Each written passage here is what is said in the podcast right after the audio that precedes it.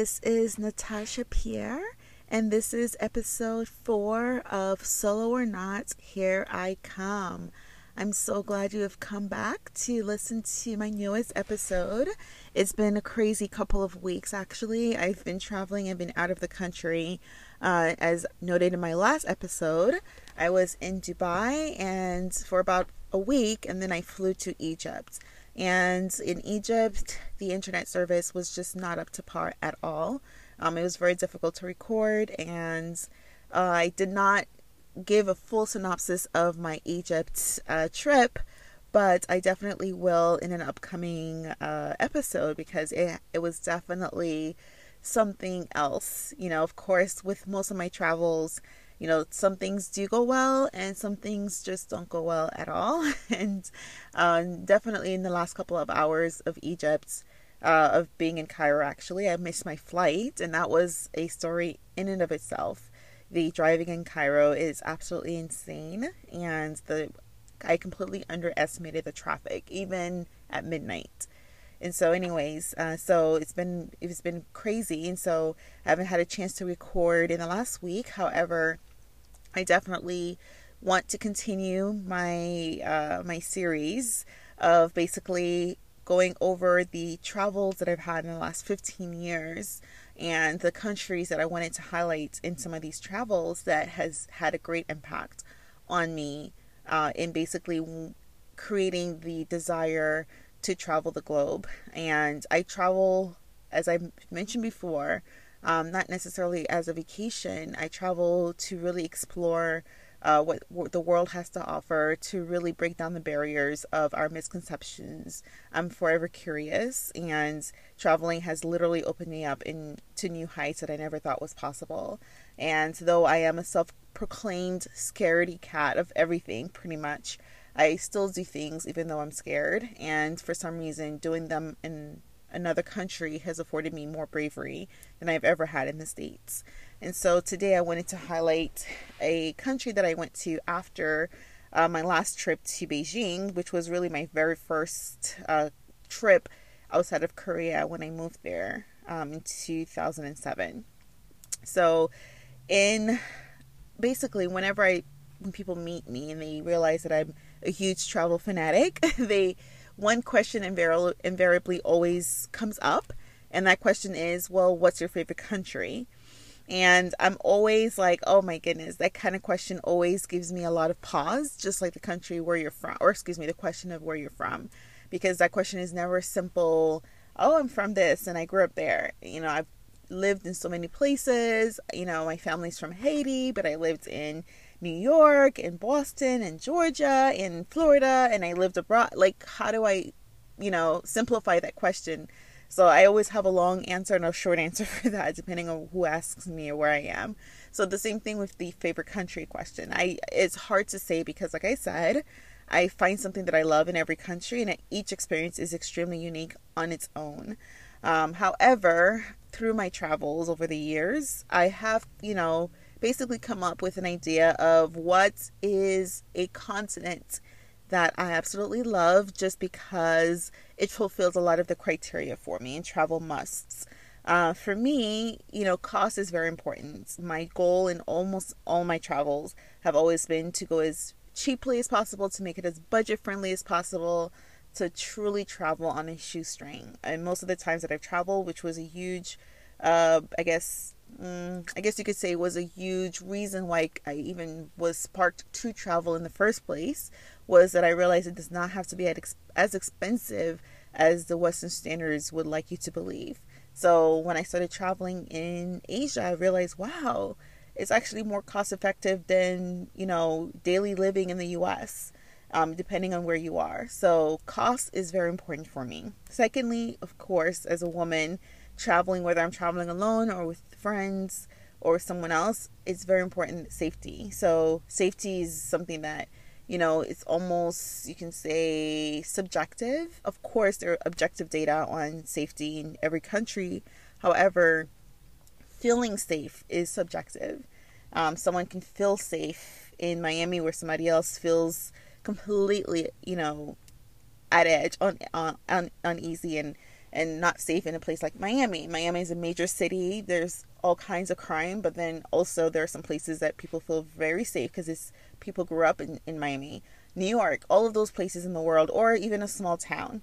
And so, subject feeling safe is somewhat sub- subjective. And so, when I say safety, objective and subjectively, um, cost of living, as we talked about, and then of course culture. Um, culture is very important. So for me, I'm enamored with cultures that are very different than my own because I'm, like I said, I'm always wanting to learn. I'm forever curious about things that I'm not accustomed to, that I didn't grow up with, because I do believe that uh, culture, uh, opening up yourself to different cultures around the world, allows um, barriers to break be broken down reduces prejudice and one way thinking about things and i've learned a lot that things that you read about in, in you know in articles or uh, or videos or movies or whatever, it's usually very much one sided. And when you talk to the people there on the ground, you, you get a very different story. So I'm huge on culture. I've never been a huge fan of history in school, but I realized that I'm a huge fan of living history. So I'm a huge nerd when it comes to tours and you know, learning about the facts and, you know, the numbers when I just didn't care because it didn't make sense to me when it's not attached to someone. But when I see how it affects the people that living there and the, and the history, I love it. So the culture is very important to me when I consider my favorite um, country or continent. And of course, food. Food is huge when you travel. Um, you know, it's I, have traveled to places where the food was subpar and it didn't take away from the experience, but when you travel to a place where every meal you take it's like omg like please i can't. Not only that the food is so good and then it costs very cheap. Oh my gosh i'm in heaven. So when people ask me so natasha what is your favorite country?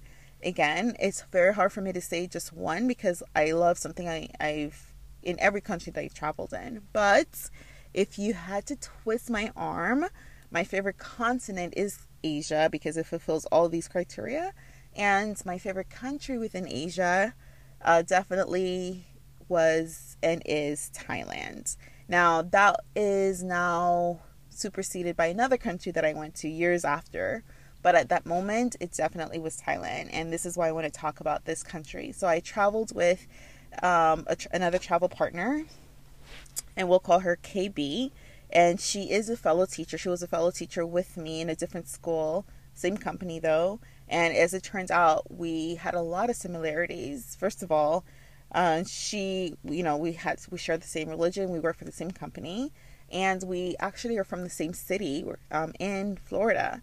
And we actually knew some of the same people. We didn't go to the same churches, but I visited her church very frequently, and therefore we knew some of the same people. So it was really a small world, and we definitely were compatible with each other friend wise. And we realized that we both loved adventure. We were both very curious about traveling as well. And she was pretty much down for whatever. And so we decided we'll go to Thailand together because we heard so many good things about it. We cannot wait to go. So, and she's also very beautiful and she's even more, she's a lot more confident than I ever was and gregarious. And so she definitely um, was a good companion um, to navigate the world with. And we went to Thailand as the first country we traveled to together, at least outside of Korea.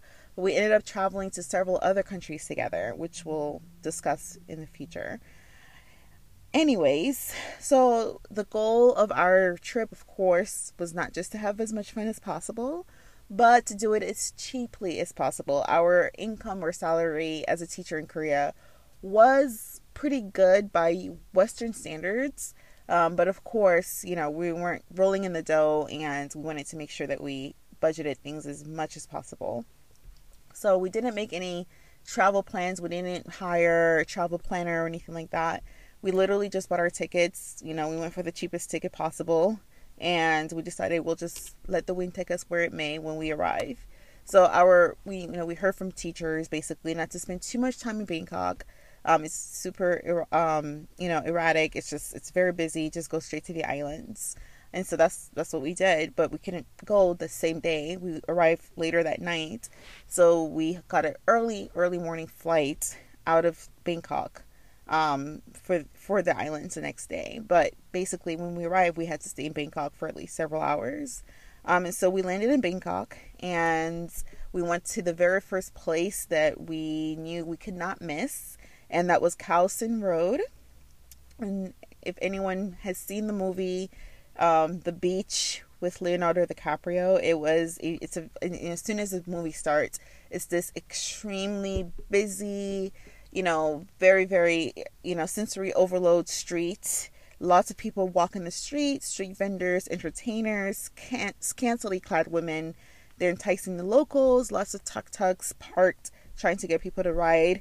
Um, you know, women were, were inviting us to these bananas banana show and ping pong show. It was absolutely crazy. If you don't know what banana show is or ping pong show is, just Google it because it's too unkosher to describe it here. But we we declined, but we were enticed every block pretty much. It was just too much. The sights, the smells, the lights, the people, you know, tourists and locals. It was a lot. But we started to kind of see this common pattern. We saw these beautiful women dressed in, like I said, in, in very, you know, scantily clad outfits. And uh, they were, you know, enticing us to do this, to go to banana show, to get a massage, to do this. But some of them looked a little bit like, I'm like, this is, I mean, this is a little bit odd. We did hear about it a little bit, but we didn't realize it would be so ubiquitous. And we realized like some of these women had angled, chiseled jaws. This one had a an Adam's apple and that one eh, the voice was a little deeper than i assumed or thought a woman's voice would be especially in thailand. So as it turns out they were ladyboys so anyone who has heard of thailand or been to thailand knows about ladyboys um, and they are pretty much you know transgendered or cross-dressing males. Um, and they're very very much accepted into the thai culture now um, in the past, they weren't, but now um, the transgender gay lesbian scene in Thailand has been given more rights and freedoms. Um, and, you know, they're a lot more, they feel a lot more safe there than they did in the past. Um, so for me, it was very difficult for me in KB. It was very difficult for us to determine or, you know, you know, discover who was a lady boy because they looked so well. They looked so good. They dressed, I mean, their bodies everything. It wasn't, you know, it was, they didn't even have to do so much. They didn't have to take so many hormones to become women. I mean, they, they looked the part, they acted the part, they, amazing. We actually created a little game between us to, just, you know, to say, to decide which one is a lady boy or not. Some of them were a little bit easier to decipher, but some of them were very difficult. And, uh, anyways, we definitely saw them with some Western businessmen, quote unquote businessmen, and I wondered if they also knew whether they were ladyboys. Maybe they were tricked like we were. Anyways, um, you know, as the night was getting later and later, we started wandering into a little bit more seedy part of town. Um, there was garbage strewn about everywhere, shady characters lurking in the dark. There were prostitutes of all shapes and sizes, and what threw me for a major loop were prostitutes of all ages, including underage prostitutes, child prostitutes. I saw one. I was like, oh my goodness, what is happening right now? Um, funny enough, I actually saw a documentary maybe a couple years before um, about um, the you know underage prostitutes in Thailand um, and how that's a huge problem right now, or at the time. And so it was you know I was not even thinking that I would ever end up in Asia, much less be in the street where some of some of them were. Um, and so that was one thing that I that really just kind of gave me ugh, like an icky feeling, and it was really really sad to see, especially when I saw them walking away with, you know, middle aged, Western again quote unquote businessman. I literally gagged. Um, so the mistake that we made was because our flight was like four or five in the morning the next day. We again trying to keep our trip as budget friendly as possible because we arrived, you know, at night and our trip was so early the next day, we didn't book a hotel. We thought, oh, we'll just kind of roam around and walk around the streets in Bangkok. and so what the, what what we assumed was a good idea just to save a few bucks turned out to be a terrible idea. Um, because first of all, we were getting tired. You know, we flew that day, we are exhausted. And second of all, you know, the scene after midnight in Bangkok was getting more sketchy by the minute. And third of all, you know, we just didn't feel safe anymore. And so we were dragging our luggage from hostel to hostel, just kind of trying to look for places to stay, at least even for a few hours nap before we had our flight, but nothing was open, nothing was available. So we kind of just walked into a McDonald's and just to lay our heads, rest our heads, take a little breather for a few minutes. As it turned out, we slept there the entire night that we, that like four or five hours we slept. And uh, thank God we woke up just in time for us to get to the airport to make our flight to paradise. Enter Krabi. So, Krabi is like an island province um, that's in southern Thailand, of course, and it contains about 150 islands, most of them like completely uninhabited. And the waters are freaking amazing, like completely clear, super turquoise, limestone cliffs just jutting out of the water, towering the coastline white sandy beaches, caves, waterfalls, and all kinds of activities you can think of in Krabi. Um, and so, you know, it was funny how the intense uh, difference between Bangkok and the beautiful islands um, in Thailand it was just a complete 180. So we were extremely happy to be there. Beautiful sunshine, um, and we chose Krabi over the more populated and touristic Phuket because you know we heard so much about Phuket being overrun by tourists. It was very busy and crowded, and we didn't really want that. Um, and also Koh Samui was also very very busy, so we wanted more of a. I've always, whenever I go somewhere, um, prefer to be in an off-beaten path. Of course, there are times you can avoid touristic areas, but I prefer a more calm and rugged experience. And so, what we planned to do was to basically hop from island to island um, and staying in a basically as, as cheap as bungalow as possible every night. Um, and the bungalows were very cheap. They range from like four dollars each to the you know like very very cheap bungalows, and they serve their purpose. So in Krabi, the first thing that we did after we arrived was trek a waterfall, and of course, you know I'm I guess you can say my personality while traveling is though I try to travel as budget friendly as possible and I am a short term backpacker when I do travel, staying in hostels, um, doing the local local routes, no, not not doing anything that's touristic as as I can help it, you know, no comfort. If the locals are doing it, I'm doing it. But the one thing I'd be doing it is in a skirt. It's not until the recent years that I've been known to wear pants um all the time, but I'm huge, huge fan of skirts and dresses. And so I did buy a beautiful dress like the day before. I don't know when, maybe that morning. I don't know, but it was a beautiful, very comfortable long dress. And that's what I decided to go waterfall trekking in in flip flops. so KB and I were trekking over rocks and streams and mud puddles. I slipped many times. My my flip flops broke many times, and you know I, my dress was like in the mud, but it was totally worth it. When we got to the waterfalls, it was so fresh, so refreshing, so cool. It was so amazing. And then was the highlight of the of the day was basically riding an elephant um, through the jungle. So that's the one thing that I've always wanted to do if I went to Thailand was to ride an elephant. And at the time, we didn't realize it was such a controversial excursion. Um, there's been a lot of camps that's you know, mistreated and abused these elephants, but we did not seem, you know, we didn't feel that at all. Ours was very humane. Um, there wasn't a ton of tourists. I think we were the only ones, and um, they treated them very kindly. And so we didn't see any evidence of um, elephants being abused or mistreated in any way. Um, but in order for us to get used to our elephant, they gave us some bananas that we bought to to feed them. And uh, my elephant, I mean, it was just amazing to be that close to an elephant. You've seen them in the zoo and things like that, but I've never been so close to one where they can look into my eyes as if they're piercing my soul. so I offered him my little tiny banana, and he seemed like he was smirking at me. You know, I thought he was just to take a few bites, and just, you know, he took the entire banana, one gulp with the peel and everything, including part of my hand and slurped it into one gulp. I was like, what is going on? It was, it was hilarious. Um, anyways, uh, he peed like a gallon of urine at the same time, so he was happy.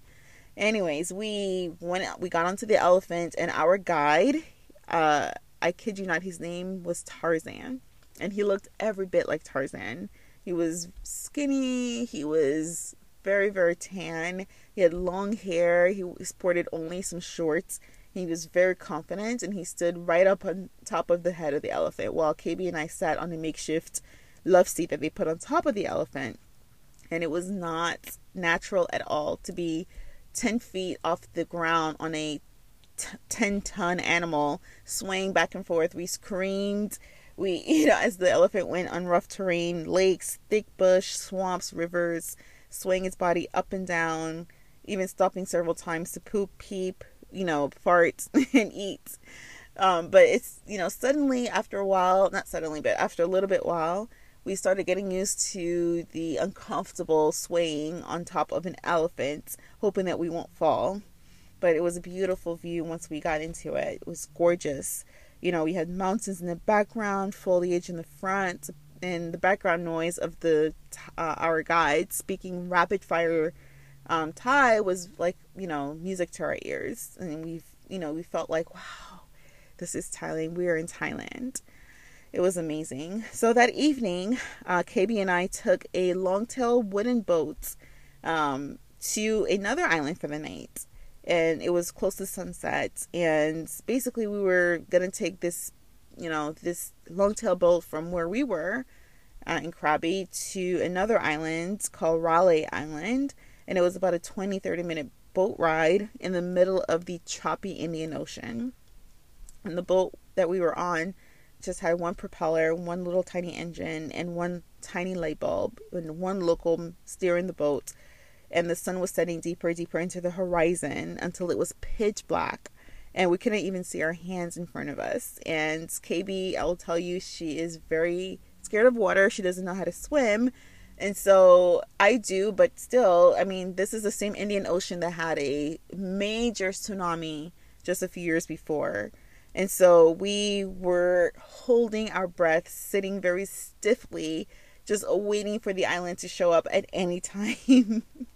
So finally, we saw Railay Island several hundred meters ahead, and we cried for joy. And uh, Railay Island looked beautiful even from that far away distance. It was lightly, it was, you know, beautifully uh, light, light coming from the shores and it was actually considered a resort island. And so we actually decided to splurge on the bungalow this time, and we got our luxuriously elaborate bungalow costing a whopping seven US dollars each. I know.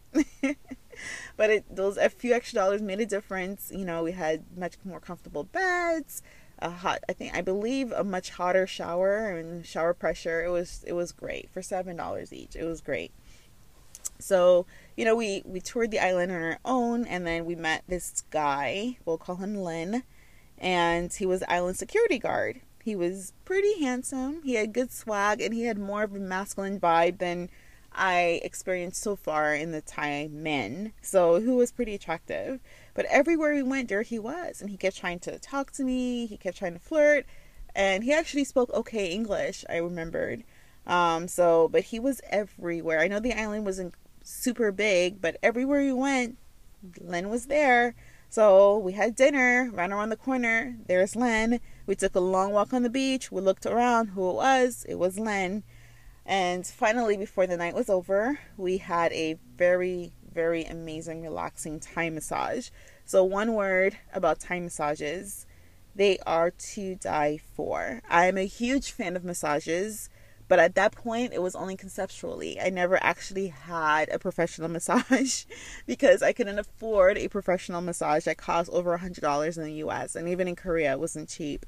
I think I may have had one in Korea. It was a little cheaper than in the US, but you know, I wish I could have one every week, basically, but impossible.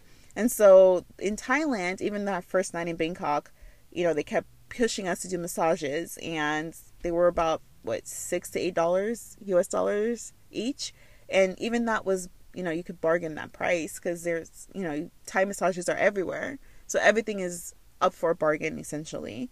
But oh my goodness, there is nothing like a Thai massage. I've had dozens and dozens of them since, and still nothing compares to a Thai massage. They're heavenly. They're they're ubiquitous. They're luxurious and the masseuse oh my goodness they they're small they're very tiny women but they really get the job done. They're strong and powerful. And even when they stand on you, it feels amazing. And you can have different types of massages. There's oil massage, there's milk massage, there's aromatherapy massages, there's a massage for your foot, there's massages for your face, there's ev- acu- acupuncture, there's everything you can think of. It's, it's amazing. So, I mean, and for some of these, again, these Western quote unquote businessmen, their massages with happy endings. I mean, it is Thailand after all. So, we, like I said, our massage that we've had previous to being on Railay Island costs around six to eight dollars, but we decided, hey, we're in a resort island. Let's splurge. We're going to splurge in our massage. So we got an oil massage and it was a whopping 12 US dollars. and the massage was heavenly. It was we were just steps away from the ocean. We were completely relaxed. So um, KB and I got a massage at the same time. So it was you know Thai two Thai women doing their magic, and we were such in a peaceful state that I know for a fact me and KB both in, both both of us fell completely asleep. We were in a, like in a trance like deep sleep and I know I was snoring for sure. So when I left um, the massage area, basically on the beach, I was walking like, like, I basically stumbled out of there. I couldn't even walk because I was just like, what just happened? like this was the best massage I ever had in my life. And of course, when we emerged from the tent where we got our massage, guess who was waiting for us? Of course, it was Len. Yeah, back to life, back to reality. So the next day, after our luxurious sleep on our luxurious uh, bungalow, we booked a tour to island hop in around different islands. And we made a grave error. We thought that our tour would pick us up from where we were in Railay Island, but actually, the tour started from Krabi, where we just left. So we hightailed it to the shore and we told a longtail boat driver to, you know, to take us to Krabi pronto as fast as he could. The same boats that we were so scared to be on on the Indian, Indian Ocean the night before, we were just like, take us there as soon as and as fast as possible. And he complied. He really went for it.